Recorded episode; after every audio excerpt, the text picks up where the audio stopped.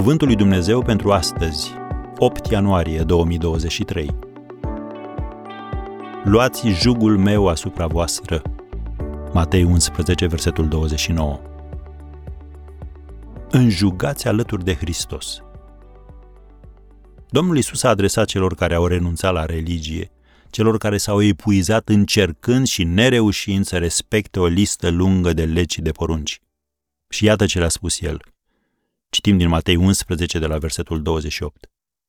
Veniți la mine toți cei trudiți și împovărați, și eu vă voi da o dihnă. Luați jugul meu asupra voastră și învățați de la mine, căci eu sunt blând și smerit cu inima. Și veți găsi o dihnă pentru sufletele voastre, căci jugul meu este bun și sarcina mea este ușoară. Am încheiat citatul.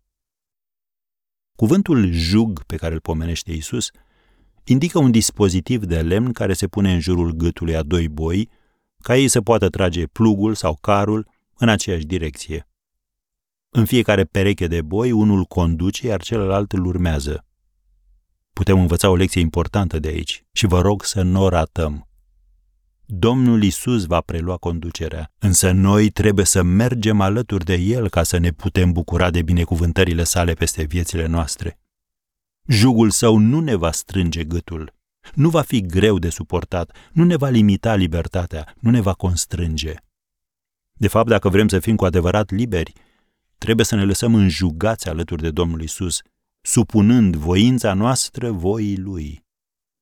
Însă nu merge să acceptăm jugul lui Hristos o vreme și apoi să începem să tragem în alte direcții, când lucrurile nu merg după cum am vrea noi. Când facem așa, povara devine mai grea și începem să obosim. Pacea și odihna vin când ne relaxăm în acest jug și când îl lăsăm pe Hristos să conducă. Domnul Isus a zis, veți găsi odihnă. Asta înseamnă că avem două opțiuni. Să ne împotrivim lui sau să ne odihnim în el. Ce vei alege?